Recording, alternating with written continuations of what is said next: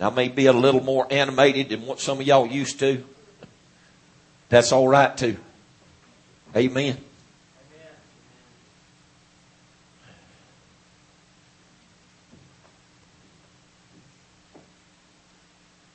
I was in the meeting down there and a lady come to me and she said, Brother Metter, I was in your tent meeting in 92. Uh, the little town right here. Said, you prayed for a man shot in the spine on crutches. And, uh, doctors told him he would never walk without pain, would never walk without them crutches. Said, you prayed for him. And, and said, and God healed him. He walked out of that tent that night without his crutches. I said, you got that video? She said, yeah. She gave me the video. And you can see me pray for the man. The Lord healed him and he, he, he took his crutches and walked without his crutches and walked with no pain. And when the man left the tent that night, he had his crutches up over his head, shouting, God healed me. He said, God healed me. Hallelujah. I don't even know the man's name. The, uh, uh, uh, the man that brought him come out to the meeting the next night. And I said, well, where's the man that got, he, he said he loaded his car up and drove home to tell his family what a great miracle God done in his life. And to my knowledge, I, I wouldn't know the man for seeing him again. Don't know nothing about him. Don't know his name. Don't know where he lives. Well, we got that, uh, we got that miracle on video. And one night in the meeting, a man come up in in a car wreck, had a pin in his hip. And, uh, I set him down and we zoomed the camera in on his feet and you can see the difference between his, between his feet, probably an inch and a half. And they just, I, I said, y'all keep that camera right there. And I started praying the prayer of faith for him. You just watch his leg just grow. I mean, just grow. And he got up and walked and shouted and praised God. There wasn't no pain in his body. And I was telling Sister Kathy, I said, I, you know, I, the Lord called me to pastor in 2000 and I've been here for 11 years, but I'm going to tell you something, for 22 years, didn't make any difference where I went and put these tents up in auditoriums or open air crusades on the mission field. I preached Jesus. I preached Jesus Christ and Him crucified. I preached His stripes. And everywhere I went, the blind seen, the deaf heard, the dumb talk, the lame walk. Hallelujah. Short legs grew, crooked spines straightened. People with cancers and tumors and goiters, they were dried up and God made Himself real to people. And I'm telling you, that mighty move of God uh, that I was raised in and that I saw for 20 something years on the evangelistic field, the missionary field, it's on its way back to God's people. It's on its way back to the church. Uh, it's on its way back to this generation because you don't see it much anymore. It's hard to find anybody that's got just a solid faith in God. I'm talking about what I call see miracles. What I call see miracles. When you see somebody's leg grow an inch and a half or two inches, you can't doubt God. Amen. You can't doubt God. Hallelujah. When you know somebody's deaf and dumb, and God opens their ears and loose their tongue, and they start talking and start hearing, you can't doubt God. Amen. I said, not if you're hungry, not if you really want God to do something in you. But I want to go to the Gospel of John, the sixth chapter. And I'm going to the 55th verse. Now I'm going to read several verses of Scripture. And I appreciate everyone being here tonight. And I, I feel like there's some needs here. I had several people call me and told me that uh, they needed healing and they were coming. And I had people call me from all the way in Sheffield, Alabama. Some was supposed to come tonight. And I don't, I guess the weather hindered, but that's all right, man. I, I feel the power of the Lord present to heal. Amen. I do. I feel that almighty power of God's stretched out hand. Hallelujah. But from uh, John 6 and 55. For my flesh is meat indeed, and my blood is drink indeed. He that eateth my flesh and drinketh my blood dwelleth in me, and I in him. As the living Father has sent me, and I live by the Father, so he that, he that eateth me, even he shall live by me. This is that bread which came down from heaven. Not as your fathers did eat manna in the in manna and are dead. He that eateth of this bread shall live forever. These things said he in the synagogue as he taught in Capernaum. Many, now I want y'all pay attention to this. Many therefore of his disciples, when they heard this, said, this is a hard saying. Who can hear it? When Jesus knew in himself that his disciples murmured at it, he said unto them, Does this offend you? What and if you shall see the Son of Man ascend up where he was before? It is the Spirit that quickeneth, the flesh profiteth nothing. The words that I speak unto you, they are spirit and they are life. But there are some of you that believe not. For Jesus knew from the beginning who they were that believed not and who should betray him. Then he said there, then he said, therefore said I unto you that no man can come unto the Father except it were given unto him of my Father. Now watch six, verse 66.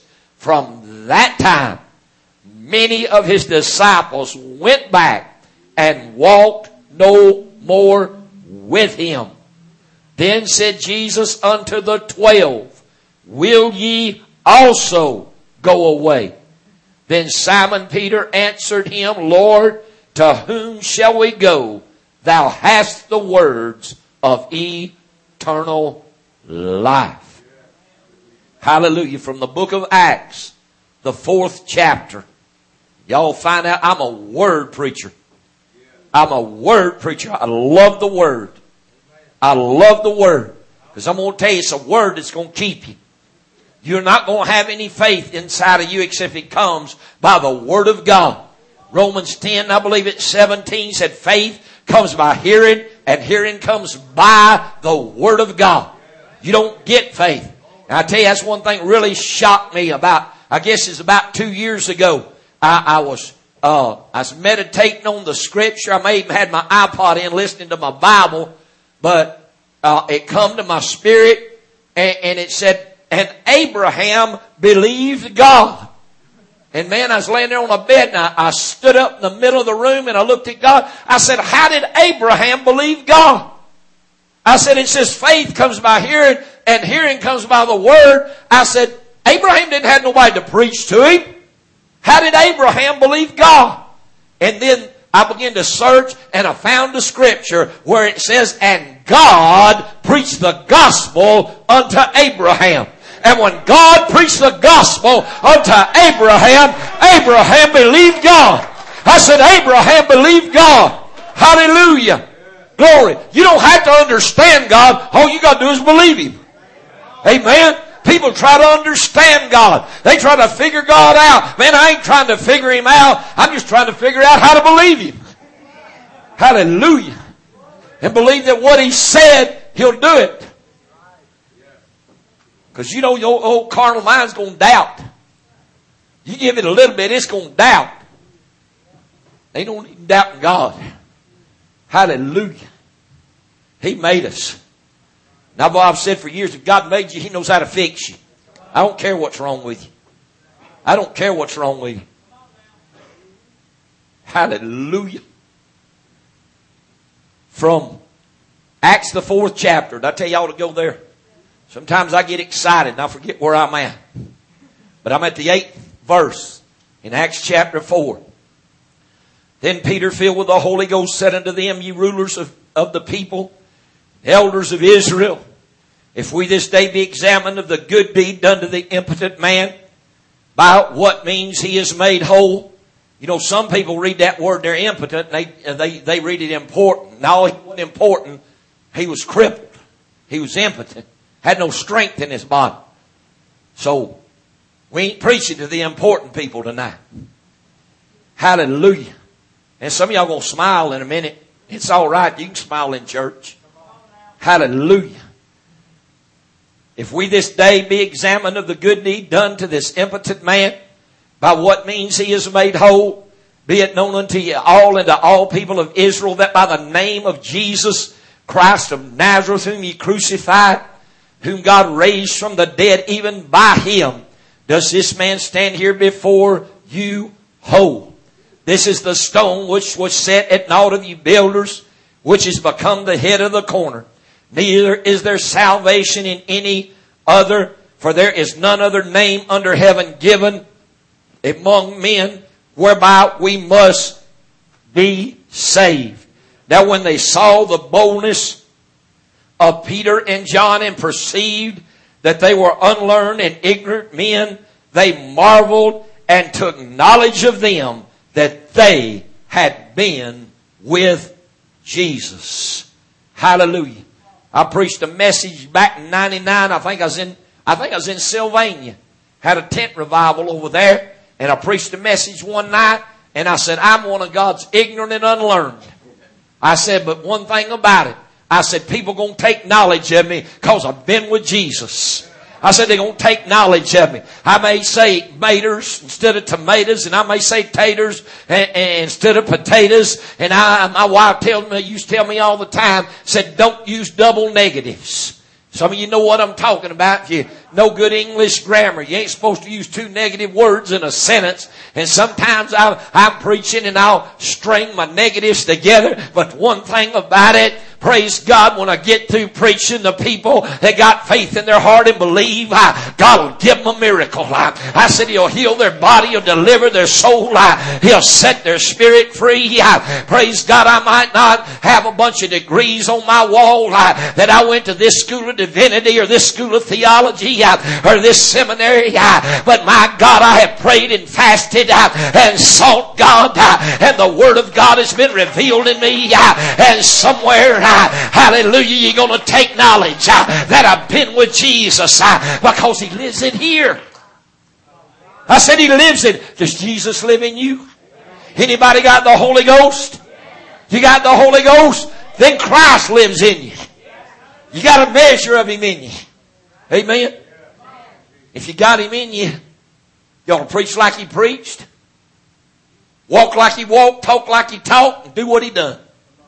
Amen. So you believe that? Yeah, I believe it. I've been practicing it for 39 years. Think I'm fixing to get it right. Hallelujah. Galatians, first chapter.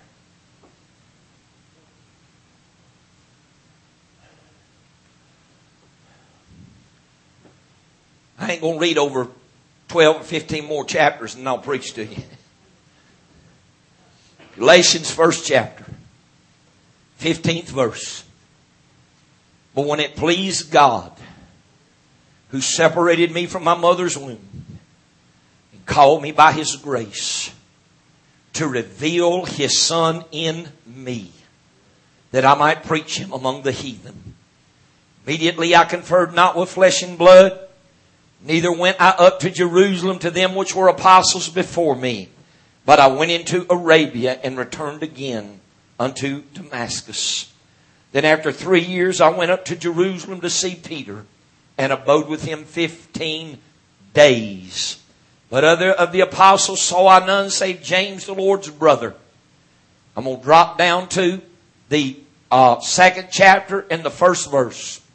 Then 14 years after, I went up again to Jerusalem with Barnabas and took Titus with me also. And I went up by revelation and communicated unto them that gospel which I preach among the Gentiles, but privately to them which were of reputation, lest by any means I should run or had run in vain. Would you close your eyes and go to prayer with me? And let's ask God to bless the reading of His Word. Father, I thank you for your Word. Lord, I ask you to bless it and let it be, Father, that every heart in here that's hungry, every soul that's thirsty, every spirit, God, that's desiring you tonight, Lord, fill them. Fill them to the fullness. God, fill them to the uttermost. Lord, let your name be honored and praised and glorified. I give you honor and I give you praise and I give you glory. And I ask that every eye see and every ear hear and every heart understand what the Spirit is speaking in Jesus' holy name. Now, I'm going to talk to you for a few minutes tonight, and I'm going to title this The Gospel of Separation. I said the gospel of separation. There's something in me tonight that I am hungry for God. I mean, I am hungry for something in God that I ain't found in 39 years. I was raised, uh, when I was born, my dad was a Pentecostal preacher. A man of prayer, a man of fasting. There's my mom sitting right there. Uh, right at 86 years old. She got the Holy Ghost in 1948. And she seen all manner of miracles. I, I mean, when we were kids and we got sick, mom and daddy didn't rush us to the doctor. They, they laid hands on us and prayed for us. And God healed measles, mumps, flu, pneumonia, chicken pox, broke bones, you name it, God healed it. And if they couldn't get the job done, they'd uh, call the saints and the saints had come get in the living room and they'd bombard heaven till God moved. I was raised with faith. I was raised believing God. First time I ever seen a doctor was in 1970 when Uncle Sam called me into the army. Is the first time I ever had a physical from a doctor. Say, are you against doctors? No. I just know what Jesus will do. I ain't against doctors. I tell people, if you ain't got faith in God, you better find you a good doctor. But if you got faith in God, you hold on to Him. And I said, God will come through for you. I ain't had God fail me since I was a little boy. Any, any sickness, any disease, any circumstance, any situation, God has always come through for. And I was raised uh, as a boy, five and six and seven years old. I, I was raised under the tents of Oral Roberts uh, and raised under the tents of men like A. A. Allen uh, and heard preachers like Jack Coe, William Branham uh, that preached to 10 and 15 uh, and 20,000 a night uh, and people come out of wheelchairs off of crutches, I got off sick beds dying with cancer uh, and it ingrained something in me. Uh. It put a faith in me. Uh. It put a hunger for God in me and I'm seeking God for something that I ain't got a hold of yet but I can tell you I'm getting close. I'm getting close to something in God and the people that are hungry for God they're getting close to something in God that they had never had but this gospel that I preach and it'll separate you from a lot of things. It will, it'll separate you. I'm going to read a verse of scripture to y'all in Philippians, the third chapter. Don't ask me where I'm going with this. I'm just letting, just letting God have His way. Amen. I said, I'm just letting God have His way. So I'm going to tell you something. Jesus, you know, everybody said, well, well, Jesus never offended anybody. Let me tell you something. John the sixth chapter, when Jesus said what he said, he said many got offended in him, said it was a hard saying, and walked away from him and didn't follow him no more. And he turned and looked at the twelve, said, y'all want to go too? Y'all want to go too? Peter said, no sir. Said, you've got the words of eternal life. We're holding on to this. Uh, so Jesus preached a word that separated. Uh, and there's coming a separation uh, of the men from the boys. There's coming a separation, you hear me? Of people that really want God and people that just want good church. I've had good church for 50 something years. I ain't interested in good church. I want a move of God. I want an outpouring. I want a deliverance move uh, of the Holy Ghost uh, that's going to bring back a church uh, that I read about in the book of Acts. I want a divine visitation to baptize God's people in the Holy Ghost and tongues of fire. Hallelujah. We're getting close to it. But everybody don't want it. Everybody don't want it. A lot of people satisfied just good church. Man, they come out of that song years ago, crank up the music, let's have church. I hate that thing. Crank up the music. Let's have church. You ain't having church when you crank up the music. You just getting people emotional. You just getting people excited. I'm to tell you, you get to shouting and praising God, the Spirit of God will come in to a certain extent because God said, I inhabit the praises of my people. But I'm to tell you, they they, they ain't been very many people saved, delivered, or healed just because people got excited. It takes the power of God.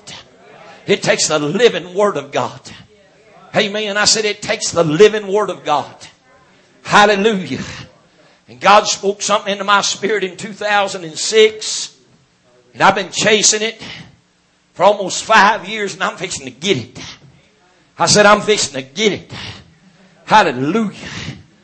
Because it ain't getting away from me. And I'm Philippians, the third chapter. And I'm just going to read verse 10 and maybe verse 11. This is Paul. Paul said that I may know him. Paul was looking for a relationship with Jesus. He wasn't looking for religion. He was looking for intimacy. He was looking for a place that he could become one with Jesus. Amen.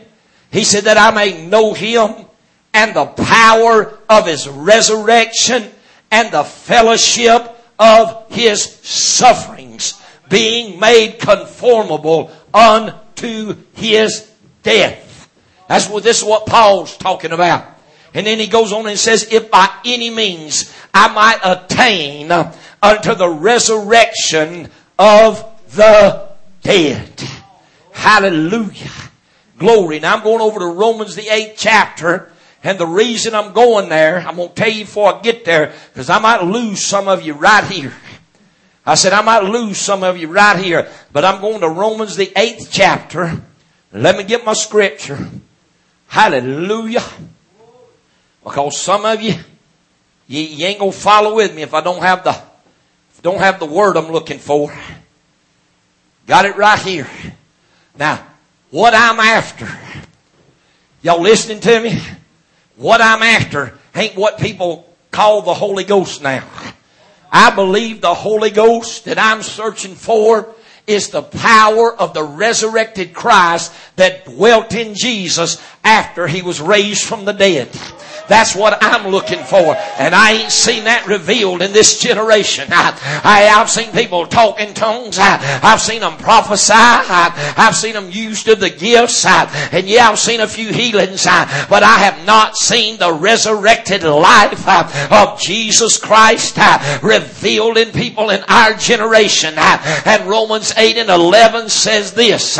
You look at it. Hallelujah. This is why I believe this. Uh, because it says, but if the spirit of him uh, that raised Jesus from the dead, uh, are you listening to me? Uh, if that resurrected power uh, that brought Jesus from the dead uh, dwell in you, that word dwell means to abide. It don't mean come on you every now and then. It don't mean come on you in church that you shout and talk in tongues. It means it moves in and it lives here. It moves in and lives here. If it dwell in you, it shall what? Uh, quicken. Uh, it's going to make alive uh, these old mortal bodies. By what? By the Spirit. Oh, hallelujah.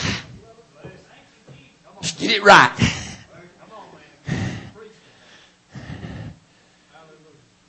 But if the Spirit of Him that raised up Jesus from the dead dwell in you, and I'll give you something to ponder on. It says if the Spirit of Him that raised up Jesus from the dead in the first part, dwell in you, he that raised up Christ. That's the anointing. He that raised up Christ. Ooh, I done, I done stirred something up now, ain't I? He that raised up Christ from the dead shall also quicken your mortal bodies by his spirit that dwelleth in you. That's what Paul was searching for. He said, I want to know him. I want to come to that place that the power of his resurrection lives in me. He said, it's going to take suffering with him. It's going to take being made conformable unto his death and being in the fellowship of his sufferings. But he said in another place in Romans 8 that the sufferings of this present time are not worthy uh, to be compared uh, with the glory uh, which shall be revealed in us. If you suffer with Him, you're going to reign with Him. Up there, no, down here, down here, down here, down here. We're going to rule and reign as kings and priests. We've been predestined to it. Hallelujah. I said we've been predestined to it. Somewhere what Peter saw. Peter saw a holy nation. He saw a royal priesthood. He saw a chosen generation. Do y'all not believe what the Bible said that the glory of the latter house shall be greater than that of the former? Well, who's the latter house? Who's the latter house? We are. Hallelujah. Man, the glory come down when Solomon dedicated the temple. Ah, the fire come on the altar. Ah, the presence and the smoke ah, filled the temple and it drove them out of the temple.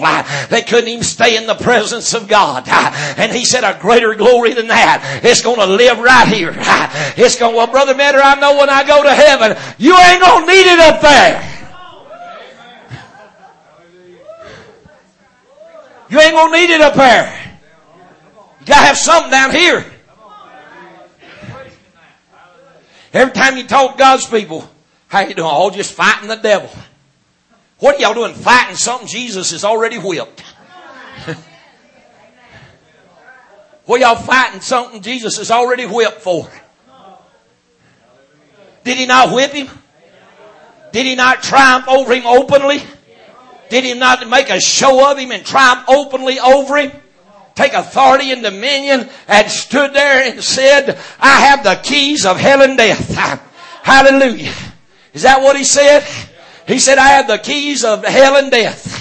The grave couldn't hold him. Death couldn't hold him. Uh, hell couldn't stop him. Uh, hallelujah. He's the resurrection uh, and the life. Hallelujah. He's the way, the truth, and the life. And he said, if you will eat my flesh and drink my blood, he said that that that liveth in me shall live in you.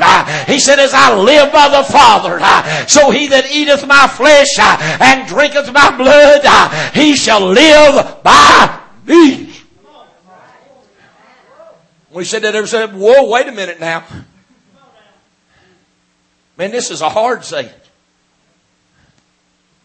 Many got offended at him. Many got offended at him. It wasn't just people listening to him preach, it was his disciples. It might have been them 70 over in Luke 10 that he gave them power to cast out devils and they come back rejoicing. They might have reached that place of separation. They might have reached that place that they had to pay a, a price. Salvation's free. Salvation don't cost you nothing. But you're going to walk with Jesus. You're going to walk with Him in power and authority and dominion. It's going to cost you something. It's going to cost you something. It's going to cost you something. You know, everybody, they'll get in church and they'll sing, Oh, to be like Jesus. I want to be like Jesus. And then you open the book of Isaiah over and it says he was a man of sorrow, acquainted with grief. Who wants to be like Jesus when he was a man of sorrow, acquainted with grief and rejected of men? well, it makes you, it makes you rethink things, don't it? Makes you rethink things. You want, oh, Brother Metter, I want to be just like Jesus. Really? Did you know he was a lonely man? Did you know he was a man of sorrow? Did you know he was acquainted with grief? Did you know he came unto his very own people and his very own people received him not but rejected him? He is despised and rejected of men. And everybody thinks the world's just going to accept true Christians with open arms. No, he said they called the master of the house Beelzebub. What are they going to say about you? Bible said, woe be unto you when all men speak well of you. We got any believers in here tonight? we got anybody in here tonight that really, uh, I, I want to be like Jesus. I want to be like Jesus. Amen. And I got a hold of a little end of something that's great big and I want to possess this thing. I don't want to just know it. I don't want to just understand it. I want to live it. I want to possess it. I don't want just His miracles. I don't want just His power. I want His love. I want His forgiveness. I want His tenderness. I want His kindheartedness. I, I want His mercy. I want His compassion. I, I want His nature. I, Peter said we can be made a partaker uh, of His divine uh, nature. Uh, hallelujah. I want to be like Him. I want to be like Him, but I found out the more I want to be like Him, the more it separates me more it separates me. Because I was, I was talking to my wife last night, and I said, when you hear a word that calls for a separation, and you don't make a choice, you've made a choice. When a word really calls for a separation, and you don't make a choice, you've made a choice. Y'all understand what I'm saying? You've made a choice. When he looked at Peter and them and said, Y'all want to also go away? They had to make a choice. Because if they hadn't made a choice, they'd have made a choice. And they'd have walked away. I don't want to walk away. I don't want to walk away. Hallelujah. I've gave up too much for the gospel. Amen. I've gave up too much for the gospel of Jesus Christ. And I believe in Him. I said, I believe in Him. Hallelujah. I'm after Christ to live in me. Take His abode in me. I want this Holy Ghost. Amen. Not this little tongue talking. Now, y'all don't get offended. I believe in tongues. I believe in the gifts. But man, people today claim the Holy Ghost. They ain't got power over nothing. And y'all know what I'm talking about. I mean, everything that comes up, people go to pieces. How can you have the resurrected life of Christ living on the inside of you and let the devil stand up against you and go to pieces?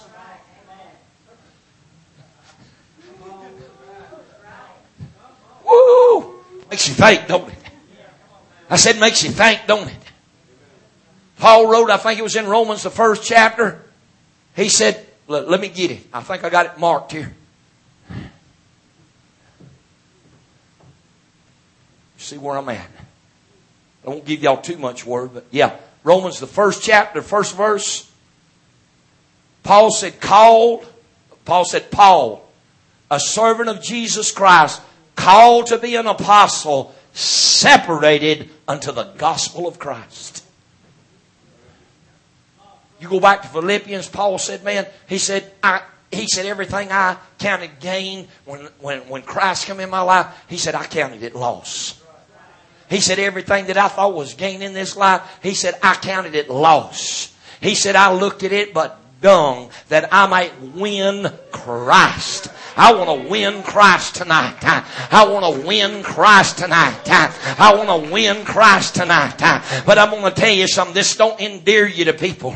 This don't make people like you. Hallelujah. And it's not, it's not the, the, the sinners in the world out there that don't like you. It's generally religious spirits that you stir up. I said it's generally uh, religious spirits that you stir up. It wasn't the sinners that put Jesus on the cross.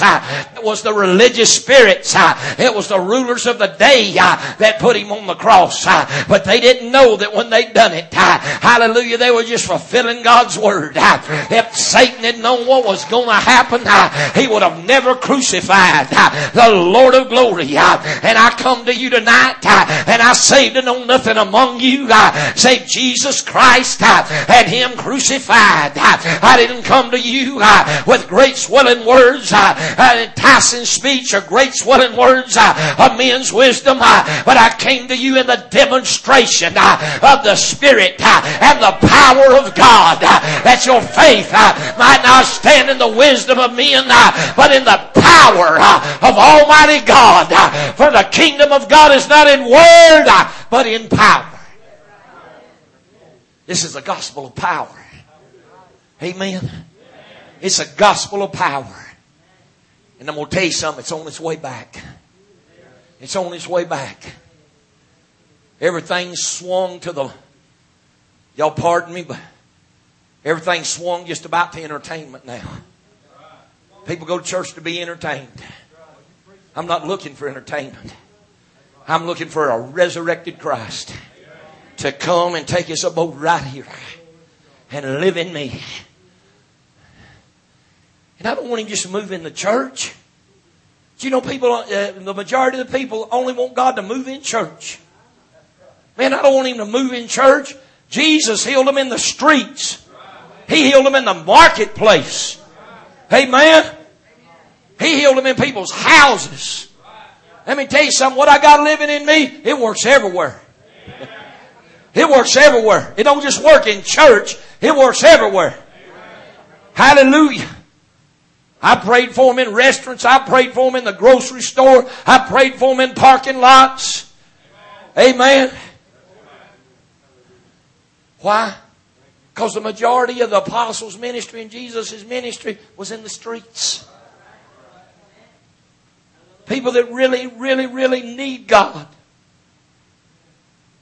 A lot of times you ain't gonna get them to church. You ain't gonna get them to church. Any of y'all ever done what we call witnessing? Have you? You ever just start talking to somebody about the Lord? The Lord just drew you to them. You started talking to them about the Lord and they'd break and they'd start crying. Any of y'all ever had that happen? Just witnessing folks they're crying, they're just bawling. Their spirit's broken. They're right, they're ready to receive salvation and deliverance. And next thing you tell them, come church. You lose them right there. You lose them right there. You lose them right there. If you'd right there let the authority of the Holy Ghost stand up in you and prayed the prayer of faith for them, prayed the prayer of salvation. It ain't you, it's the Spirit of God in you. It ain't you, it's the Spirit of God in you. It ain't you. It's you being yielded to the working of the Holy Ghost. Just like Sister Gail's mama. How old's your mama? 83, 84? And, and here just a, a, about a month ago, she prayed for a good friend of hers that, that had cancer, eat up with cancer. And she just took her by the hand and prayed a simple prayer for her because Sister Gail's mama came to me in 96 when I still evangelizing. She called me on the phone. I've known Sister Gail for 35 years and known her mama as long. And she called me on the phone in 96 and said, Brother Medder the doctors told me that I was dying with leukemia and I'd be dead in three months. And I said, Sister Gordon, I'm going to be in a revival uh, not too far out of Fort Payne in just a couple of weeks. You be there. And they said while I was preaching, I don't remember it, but while I was preaching, I walked up to her and I looked at her and I said, Sister Gordon, you gotta believe God or you gotta believe the doctors. You can't believe both. You got to believe one or the other. You either got to believe by the stripes of Jesus you're healed uh, and, and take God at His word, uh, or you're going to have to, you're to have to put your hands in the doctors uh, and let them do whatever they can do for you. She said, "I want God to heal me." I prayed for her that night. The Spirit of God went into her, and God healed that woman. She went back to the doctor, and the doctor stood there and scratched his head and looked at her and said, "Well, Miss Gordon," said, "I, I just want to tell you, I said, we don't know what happened, but your cancer's gone. She said, uh, he said, it's gone. She said, really? He said, yeah, but we want you to take the chemotherapy out anyway. She said, now let me get this straight. You can't find my cancer, but you want me to take chemotherapy anyhow. He said, that's right. We know it's in there somewhere. We just can't find it. She said, no, it's not in there. She said, God heal me. Said a preacher prayed the prayer faith for me, uh, and God healed me. Uh, he healed me. Uh, and she said, I ain't taking no radiation. I ain't taking no chemotherapy. And she got up and walked out. As she walked out, he said, You'll be back in six months begging me to give you something for pain. That was 1996. She's still alive today. She's still alive today ain't had the first cancer operation, ain't had the first chemotherapy, ain't had the first radiation treatment, and she just prayed for a woman the other day that had cancer and just took her by the hand and prayed a simple prayer of faith for her. And God healed the woman. Woman went back to the doctor and her cancer was gone. We ought to be ashamed of ourselves. The knowledge of the, cause see, uh, it ain't you. It ain't you. It ain't you. It's believing. It's believing. It's believing. It's believing that Jesus Christ has paid the price and He lives in here. And if you, does anybody know what righteousness means? Righteousness means being in right standing with God. If you have the earnest, which is what the Bible says we have of the Holy Ghost, a measure. If you have the earnest of the Holy Ghost and you are in right standing with God, what is to prevent God from flowing through you and healing and delivering people when you pray? Does anybody believe God answers prayer? Do you believe He answers prayer? Then if He'll answer a prayer to save a sinner, why won't He answer a prayer to heal the sick? Amen. Man, we get all excited. We'll pray for God to, to wash away people's sins. And we'll pray fervently. But when it comes to praying for God to heal somebody, we'll stumble all over our words. You know why? Because we try to do it in ourselves. You can't forgive sin and you can't heal nobody. It's all Him. It's all Him. It's all Him. Amen. But God has put a gift in my life. He's put an anointing in my life. And I have exercised this gift. Uh, what we meet in 81? We met in 81 and she'll tell you, uh, I was out there just a young preacher on the field in 1981. Didn't have a whole lot of anything. Had no beat up pickup truck and old ragged tent. And didn't hardly have any help. Preaching tent revivals on a tent might see 50, 75 people. But, uh, hadn't been on the field probably two or three years full time. But I was out there preaching. I was fasting and praying and seeking God. And God was working miracles. When she come to my meeting, God was working miracles. When we met in 81. Why? Because I separated myself and got in prayer and fasting and study of the Word and started seeking God and started preaching Jesus and it drew people. It drew people. Everybody wants to preach all these great revelations. My God, just preach Jesus Christ and Him crucified. Just preach Jesus Christ and Him crucified and tell people what Jesus will do for them and He'll help people. He'll help people. He'll help people. What happens is, is people want to preach some great revelation. Have some say, boy, that preacher can really preach. I don't care whether you can preach or not. Have you got deliverance to help the people? Have you got deliverance to help the people? Do you have something in your life? Do you have something in your soul? Do you have compassion? Do you have mercy? Do you have tenderness? And do you want to see God move and save souls and heal people that the devil has attacked? If you do, preach Jesus. Because the Bible said Jesus made of himself no reputation. He didn't make of himself a reputation, but he humbled himself. He humbled himself came in the form of a servant. He didn't come down here as the King of glory. He came in the form of a servant. Humbled himself and became obedient unto death, even the death of the cross. Amen. He humbled himself. Took on the form of a servant. Come down here as a man. When he was facing the cross and Peter took that sword and cut that man's ear off. And I'm going to tell you something. Peter wasn't aiming for his ear. Peter meant cut his head off. That old boy just moved. And Peter got his ear. But I'm going to tell you, if I'd have been out there with them and Jesus reached down and took that old bloody ear and put it back on that man and healed him, I think I'd have went the other way. I think I'd have left that man alone. Amen. But Peter, uh, Jesus looked at Peter. He said, Peter, he said, put up your sword. He said, don't you think I can now pray to my Father? And he'll send ten legions of angels to rescue me if I need rescuing? He said, Well, what am I going to say? He said, For this hour I came into the world. This is what I was born for. And now that I'm going to drink this cup, what do you want me to do? Turn away from this? He said, No, put up your sword and let God's will be done. Let God's will be done. God needs somebody to, to submit themselves to Him and say, Father, not my will, but thine be done. Because when you walk outside these church doors, People are bound by alcohol. They're bound by drugs. They're bound by forces. They're bound by spirits. They're bound by depression. They're bound by discouragement. They're eat up with sickness. They're eat up with disease. And I'm talking about a lot of them I claim to know God, but they can't find what they're looking for. Why? The church has left the power of God and went to formal religion. You ain't never going to find the working power and deliverance power of God in formal religion because when you're trying to organize God and get God to do what you want Him to, He's leaving and go go find somebody that'll throw their hands up and say, Father, not my will but thine be done. Here I am. Use me. Use me. Amen. And Paul said, The gospel that I've been called to, it'll separate you. It'll separate you. It'll separate you.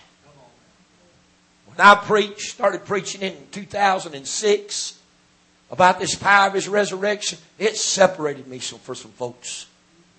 When I started telling people the Holy Ghost that I was seeking for, was the resurrected life of Christ that moved into him after the resurrection.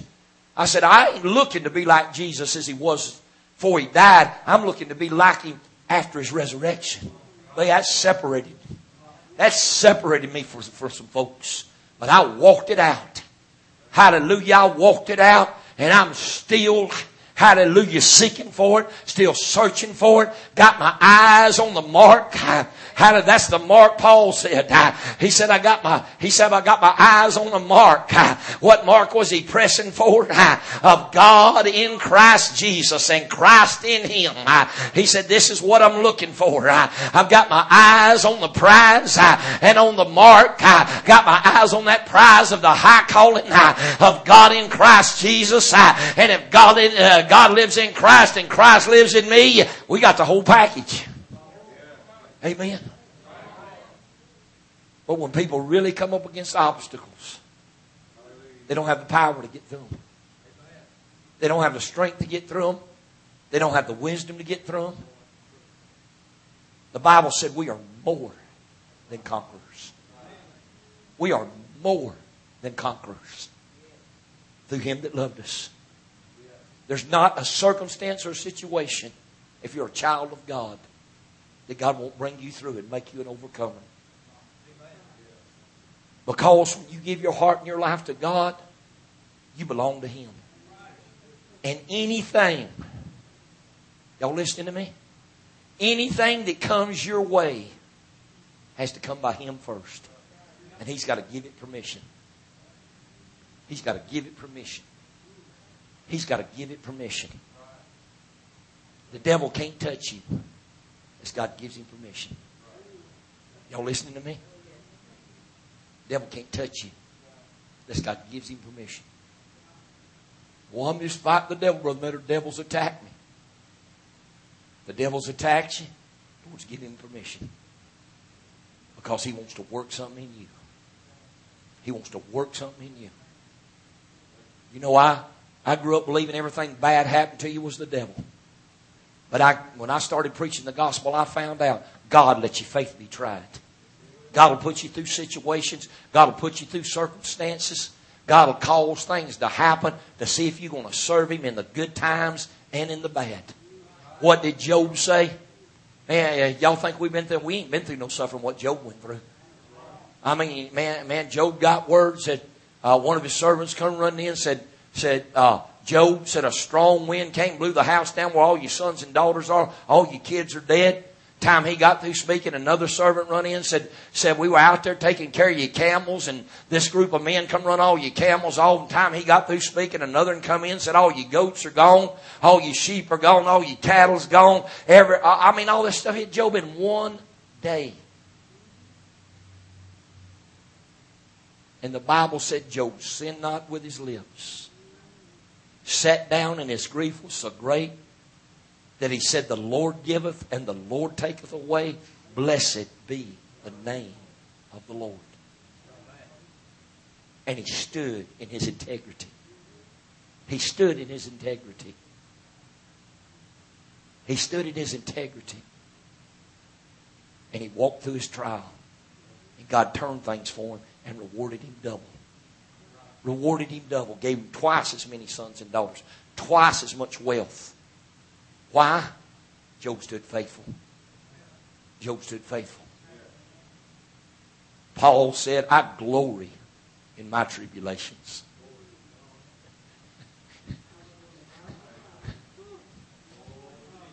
I don't even, I don't even need to go there. Because people don't glory in their tribulations. They complain. They complain. Amen.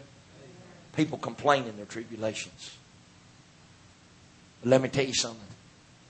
I know that whatever God sends my way is to work something in me, and there's something greater in God going to be revealed in me if I can walk out my trial and walk out how God's tested me and proven me. I want God to try me. You hear me? I want God. My prayer here lately has been God, prove me. Try the reins of my heart because I want to serve. I don't want I don't want to come up on something out there that's going to move me and cause me to deny Jesus. I don't, I don't, I don't want to be faced with that. I want victory over it. I want victory in my spirit over it before I ever face it. And I want whatever's in me that's weak, I want it purged out of me. I want it purged out of me because I see a world out there dying for a delivering, healing, loving, merciful, compassionate Christ. There's a world out there dying. You ain't going to get them with good preaching. You ain't going to get them with good preaching. It's going to have to be deliverance. There's going to have to be deliverance. You know what drew people to Jesus? Miracles. Miracles. Miracles. That's what caused them to come. They came from everywhere. When they heard somebody was working miracles, the blind was seeing, the deaf was hearing, the dumb was talking, the lame was walking. All manner, the lepers were being cleansed, the dead was being raised. They came from everywhere. They came from everywhere. We are so close to that kind of move of God.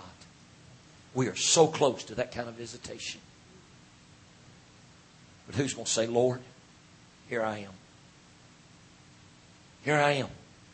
I want this. Because you know what it's going to do? It's going to cost you friends. It's going to cost you family. It's going to cost you loved ones. It's going to cost you your life. Did you know that Jesus said, if a man loses life for my sake, he's going to find life? But if he finds life, he's going to lose the real life. That's why I said some people just want good church. Some people want God part way. I want all of you. And this ain't for everybody.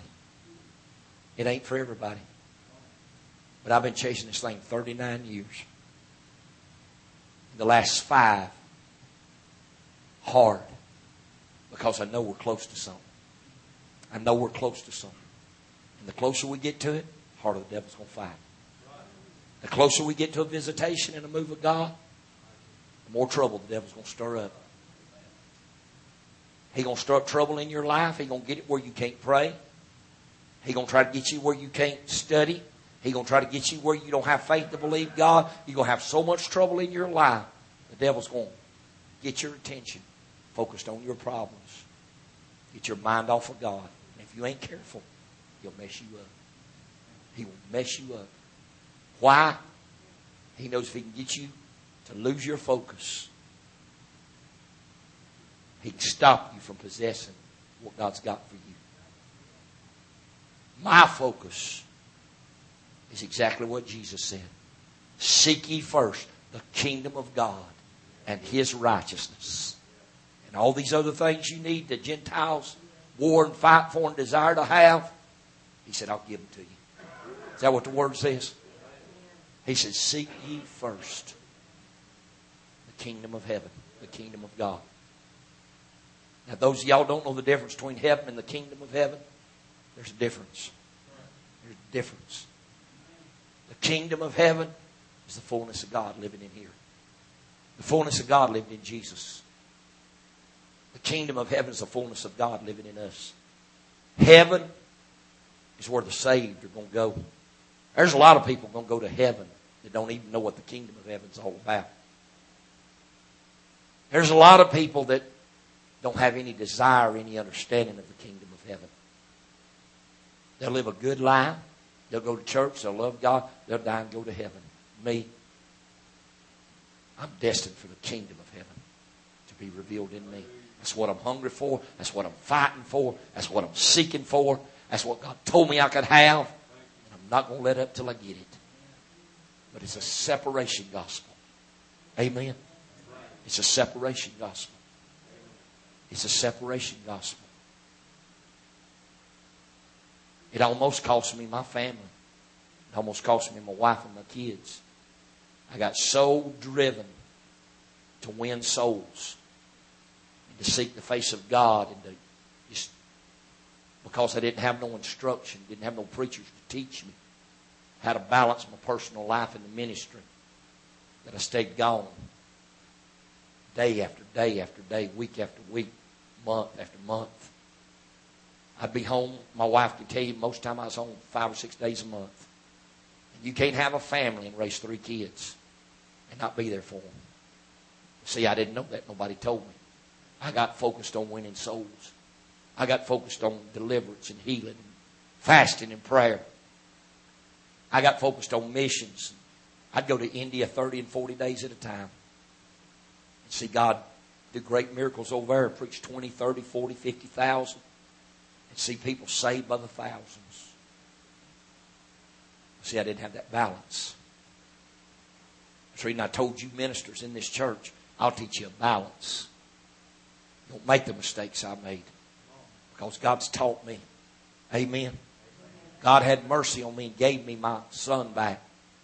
He's restoring my daughters. Because my son, I mean, my son was little, he loved his daddy, but I was gone so much. It put a hatred in him for the ministry, it put a hatred in him for God, it put a hatred in him for me. Y'all have heard him testify. He said, I hated God, I hated the ministry, and I hated my daddy because God and the ministry took my daddy away from me. He said, I loved my daddy when I was little. He said, but my daddy was gone so much. He put a hatred in him. And almost, the devil almost got him. But God's turned him. Two years ago, he was going to college, becoming alcoholic, devil driving him. But God, through prayer and seeking the face of God and standing in the gap, God saved him, turned him, set him on fire. He's now fasting and praying, starting to preach the gospel. Hallelujah. He'll be here tomorrow. And God was merciful. See, it wasn't nothing I'd done. Wasn't nothing I'd done. But this is a separation gospel. And people don't understand. You don't get what it takes to help people. You can't walk with the world hand in hand. You got to separate yourself. Amen. You got to separate yourself. You got to separate yourself. A lot of churches today, just everything, everything goes. Everything goes. I believe in family. I believe you can have a good time with your family. You can enjoy life. But I believe you got to stay out of the world. Amen. I believe you got to separate yourself from the things of the world that pollute your spirit. Do you love Jesus tonight? Do you love Jesus tonight? Give him a great big old praise. Hallelujah. I think I've covered a good portion of my scriptures tonight. You see, be sure I got everything I wanted to bring out to you. Yeah, I think I pretty well covered it. But you're going to see as we go into this move of God, because I'm telling you, this thing's on us. It's outpouring of the Holy Ghost like the day of Pentecost, like the book of Acts. It's on us. And it's going to make a difference in this generation. It's going to make a difference. When you pull up the post office, somebody standing in front of the post office preaching Jesus, you see a man get out of his car on crutches in a wheelchair, and somebody walks over to him, looks at him, says, Silver and gold have I none. Such as I have in the name of Jesus. Get up and walk. Going know God's visited. You're going to know God's visited. And return to His people. And return to this generation. I'm telling you, we're close. We're close. We're close. You got a generation right now. Did y'all know a lot of people in their 20s and 30s ain't never been to church? Ain't never been. We got a generation don't even know, don't even know God. I'm talking about right here in America. They know of God. They know God afar off. See, I consider myself blessed. I was raised in a home where my mom and daddy were praying people. My daddy was a man of prayer and fast and preached, had great miracles. I was raised with a faith in God. I know what the power of God is. There's a lot of people never felt the power of God. They don't know it exists. They don't know it's real. They don't know God can work a miracle. They don't know that God can put back together shattered lives.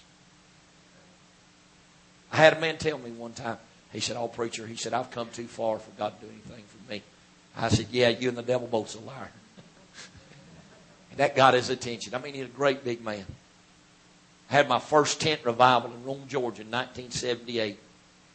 And I used to walk the grounds all night and pray. Didn't have a travel trailer. Slept on, slept on the ground the first few nights and slept on an army cot under the tent. What a little bit of slept. And I had a, a sergeant of the Rome Police Department would come on the lot about 1.30, 2 o'clock every morning. He'd circle the tent and shine a spotlight on the tent. If he didn't see me, he'd stop and come find me. Because he wanted to know everything was all right. And then this guy driving a taxi cab got to stopping. Great big man, stood about six seven, six eight. And he was the one I was talking to about three o'clock one morning. And he said, Preacher, he said, I've gone too far. I said, he, he said, God can't do nothing for me. I just looked up at him. I said, Man, I said, devil's lying to you. I said, you and the devil both a liar. I said, you don't go too far. God can't get you. I said, if you want God to help you, I said, God will help you. He said, will you pray for me? I reached up on my tiptoes and put my hand on his head and started praying for him. And the Spirit of God staggered him. I thought he was going to fall on the ground. And I prayed the prayer of salvation for him. God touched his life. And I got to notice him when I was preaching under the tent. He'd pull his cab up out there. He couldn't come to the meeting because he worked night shift, but he'd pull his cab up out there and start listening. You know why? He found something real. All people are looking for, they ain't looking for religion. They're looking for a real Jesus. They're looking for a real gospel. We've had religion for years. It ain't helped people. We need Jesus. Amen. We need Jesus.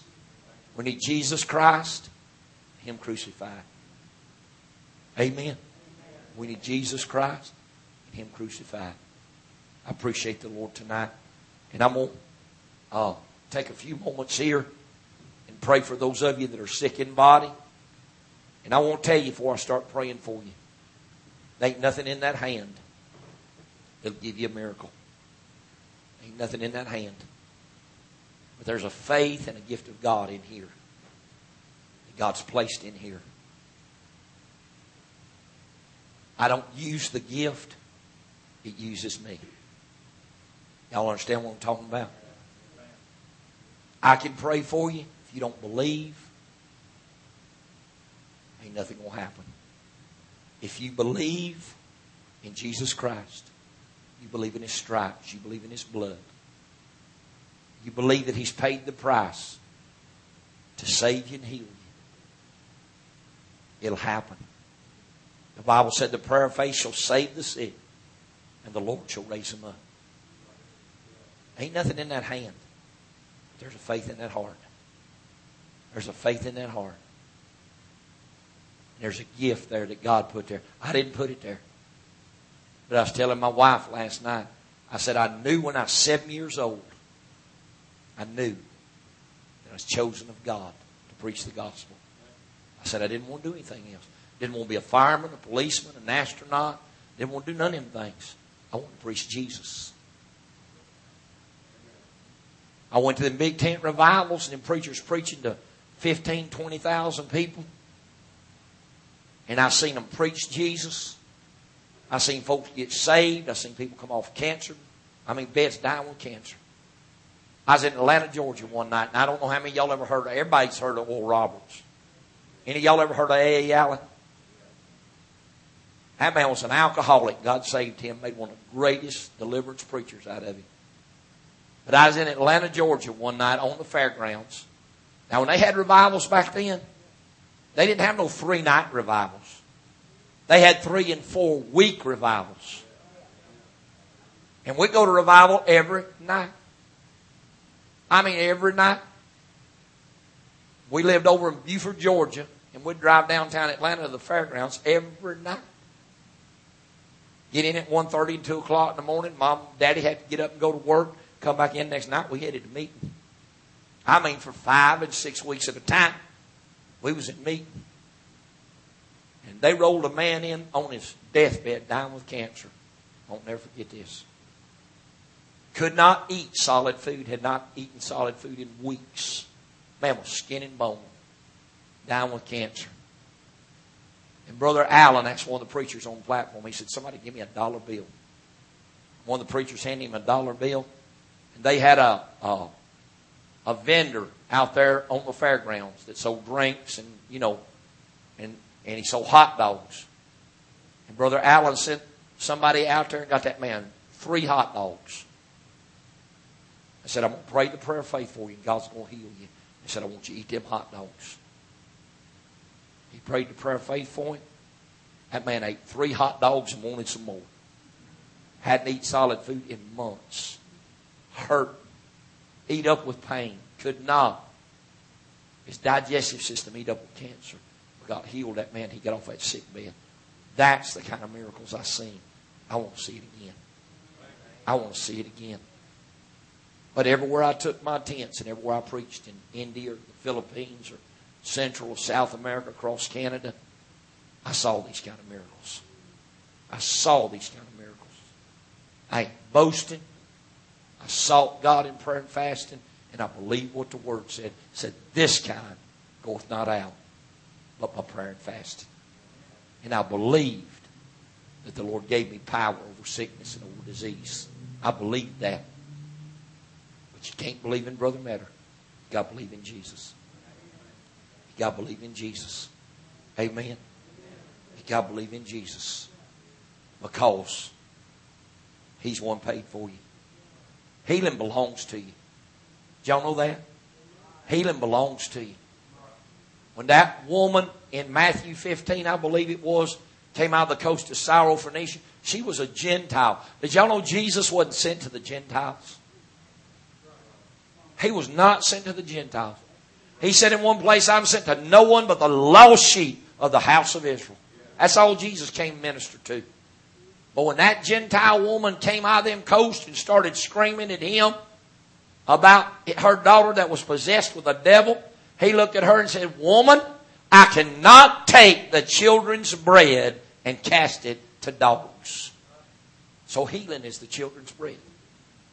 She said, Lord, she said, next time you start breaking bread, she said, this old dog's going to get down under the table and said, I don't need a slice. I don't need a half a slice. I don't need a piece. Said, just let some of the crumbs fall through them cracks and this old Gentile dog will lick them up. And Jesus looked at her and said, woman, he said, great is thy faith. He said, for this sake, the devil has gone out of thy daughter. He said, Go thy way. Thy faith. Her faith. Her faith. It's you believing that Jesus Christ has bore the stripes for you, has died on Calvary to save your healing. See, I don't make no difference between salvation and divine healing. I don't think you can separate them myself. I don't believe you can separate them. I believe when he paid for one, he paid for them all. Amen? Because the word salvation, if you're sick in your body, I want you come on, come up here. I'm going to pray the prayer of faith for you. Just come up here and stand. I'm going to anoint you with oil. Because I believe the Bible said anoint with oil. But the word salvation comes from the word sozo. And that word means healing. That word salvation means healing for the soul, the mind, and the body. It means healing for the soul, for the mind, and for the body. Show me somewhere that Jesus healed somebody and left him a sinner. Or saved somebody and left him sick. Everybody Jesus ministered to, they got saved and healed. Is that right? He didn't heal them and leave them sinners. And he didn't save them and leave them sick. Amen. He made them whole. He made them whole. He made them whole. Jesus has come to make you whole in your soul, in your mind, and in your body. Amen. Sister May, you still having trouble out of that arm? You want me to pray? Come on up here. I know she texted me the other day and I've been praying for her. And don't be afraid. I just simply believe what the Bible says. It says, You shall lay hands on the sick, and they shall recover. Amen. You shall lay hands on the sick, and they shall recover. And what'd you do to it?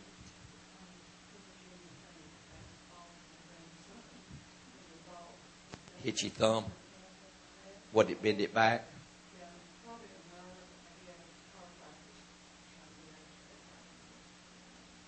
I got a good doctor.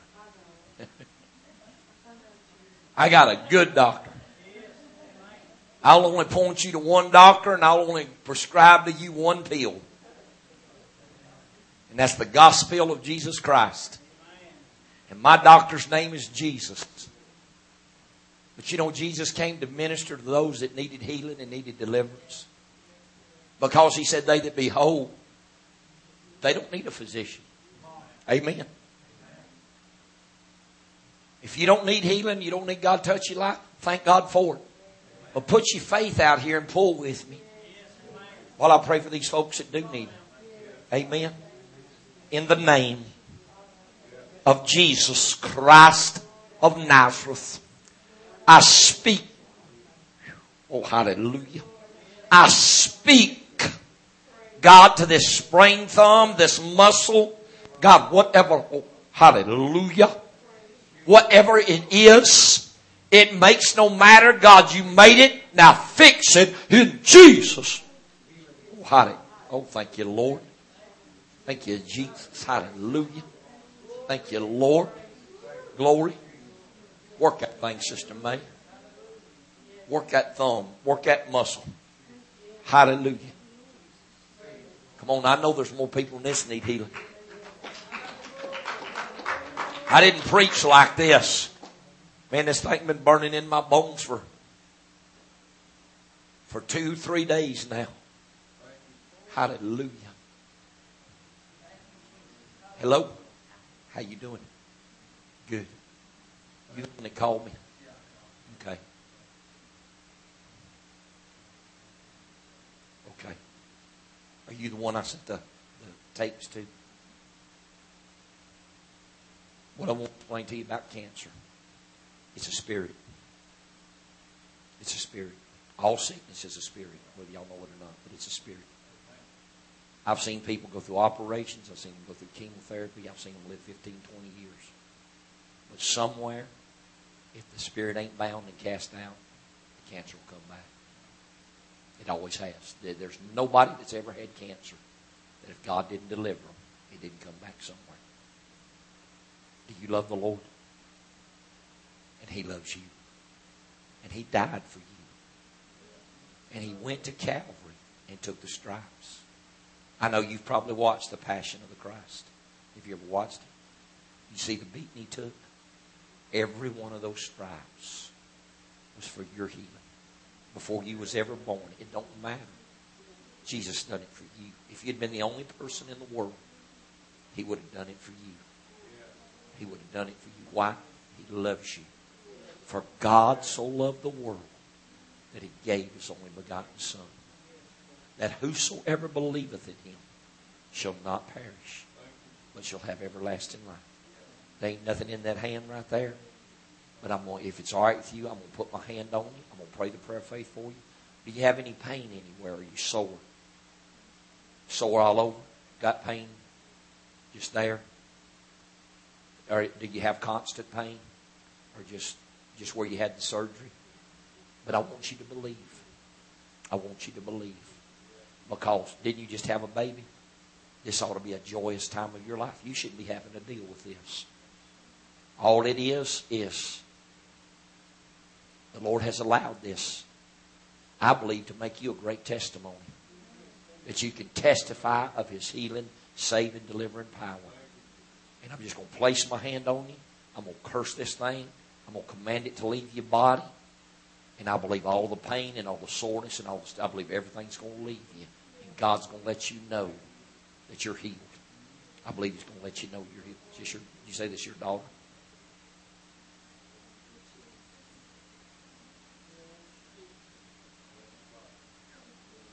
Ire soraba.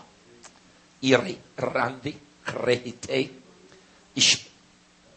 In the name of Jesus Christ of Nazareth. Satan, I bind you.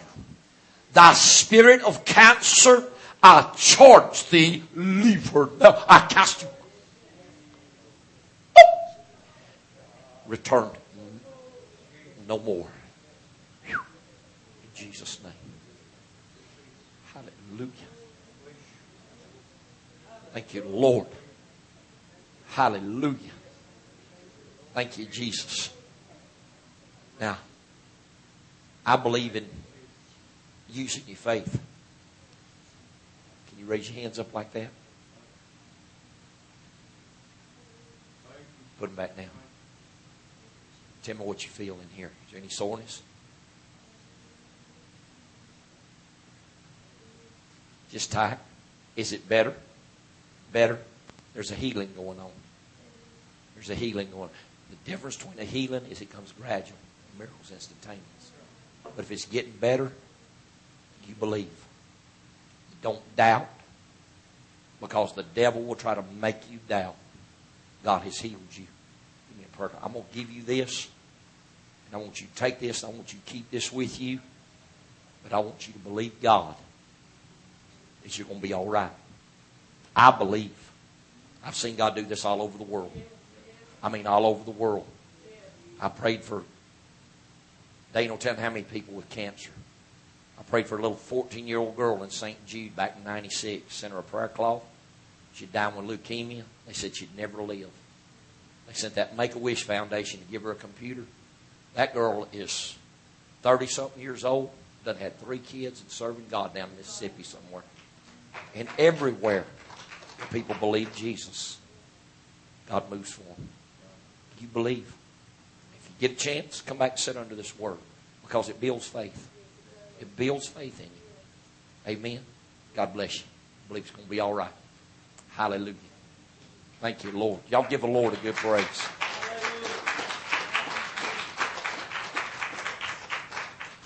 If you got those CDs I sent, you know, wear them out. Just wear them out because it'll, it'll put faith in your heart. Don't sit up and watch TV and, and, and get the blues, man. Put that, put them CDs on, wear them out. And because faith comes by hearing, hearing comes by the word. And I guarantee you that word will put faith in you. It'll put faith in you.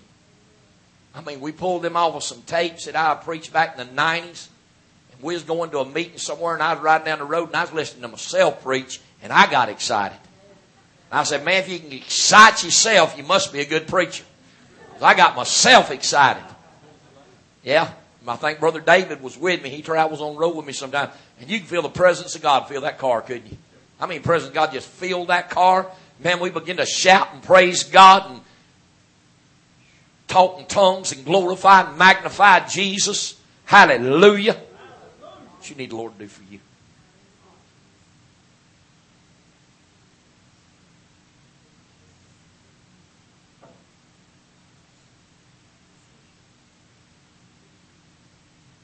Okay.